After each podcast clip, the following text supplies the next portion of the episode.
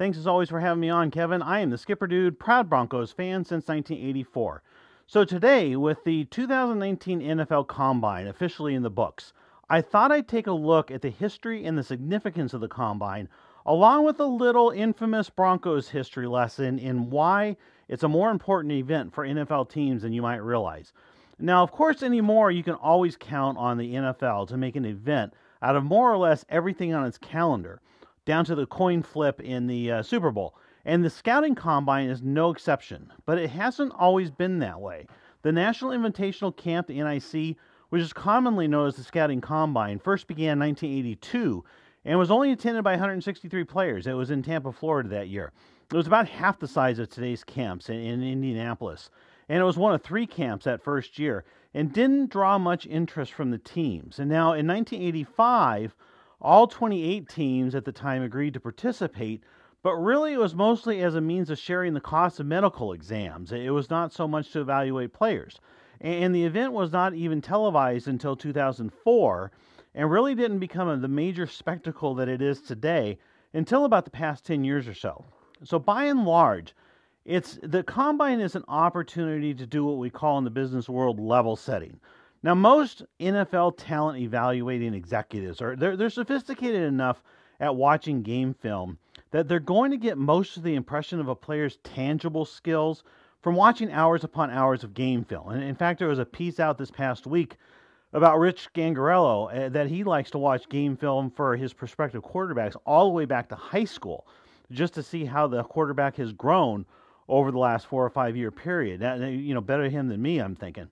But but the combine gives these executives an opportunity to validate or maybe even contradict what, what they're seeing on tape with the height and weight measurements, the wingspans, hand sizes, especially for quarterbacks, and of course the speed, strength, and agility skills. The combine doesn't paint an entire picture of a player's skill, but it most definitely de- does paint a picture. Now, many of today's NFL players believe the combine is overrated, but but there have been a number of players who are basically discovered at the combine, like J.J. Watt, Aaron Donald, Odell Beckham, and if you go back a generation, Bo Jackson was was discovered at the NFL combine. And of course, there have been a good number of superstars who were never invited to the combine at all, like like Chris Harris Jr., Phillip Lindsay, Antonio Gates, Tyreek Hill, and Julian Edelman. Obviously, the combine and the combine numbers are certainly not an infallible measure of a player's value. If you've never heard the name Mike Mamula, he was a big defensive end who, who ran a 4.58 40 in 1995 and basically blew away the skills tests and then vaulted up the draft board before getting taken by the Eagles at number seven overall. And, and the Eagles actually passed on future Hall of Famer Warren Sapp to, to, to get Mamula. But, and, and basically, they got themselves a bust of a player. He, he never worked out in the NFL. But to give you an idea of what can happen when you don't have the level setting of the combine to work with, I want to take you back in history to one of the more infamous moments that, that the Broncos have had. The year was 1988. Now, if you're a very old and shrewd Broncos fan, you probably know where I'm going with this. The, the Broncos had just been to back to back Super Bowls, but they, they'd been beaten fairly soundly by the Giants in Super Bowl 21, 39 to 20 and had been embarrassed by the Redskins in Super Bowl 22, 42 to 10, despite having gone into the game as three point favorites. The general consensus in Broncos country, as it was with the front office and head coach Dan Reeves, I think, was that the Broncos needed to get tougher in the trenches, especially on defense. So everybody expected the Broncos to pick a defenseman, a defensive lineman early, perhaps even in the first round.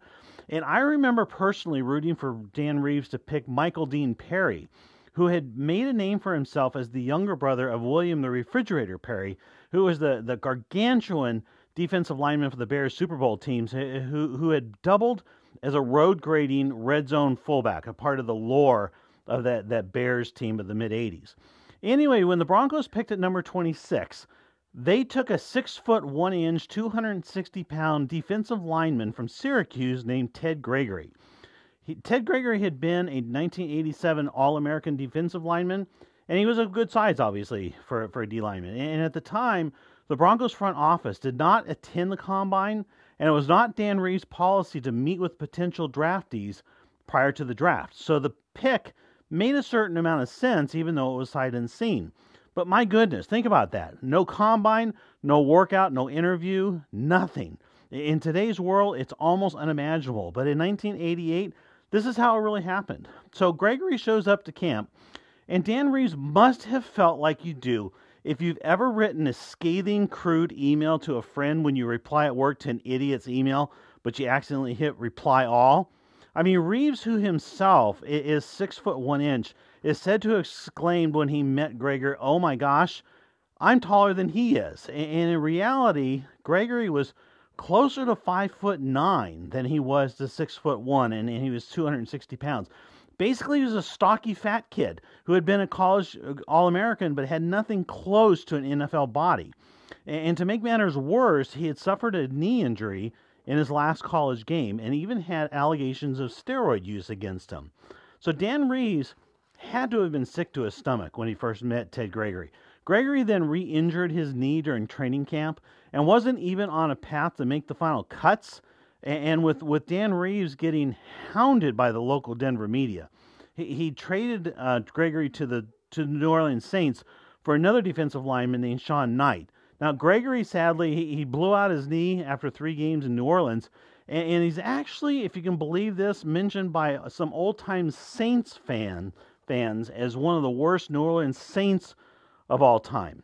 So, so thus ended the the sad tale of, of Ted Gregory, and what could only be described as a sort of kind of cosmic retribution against Dan Reeves.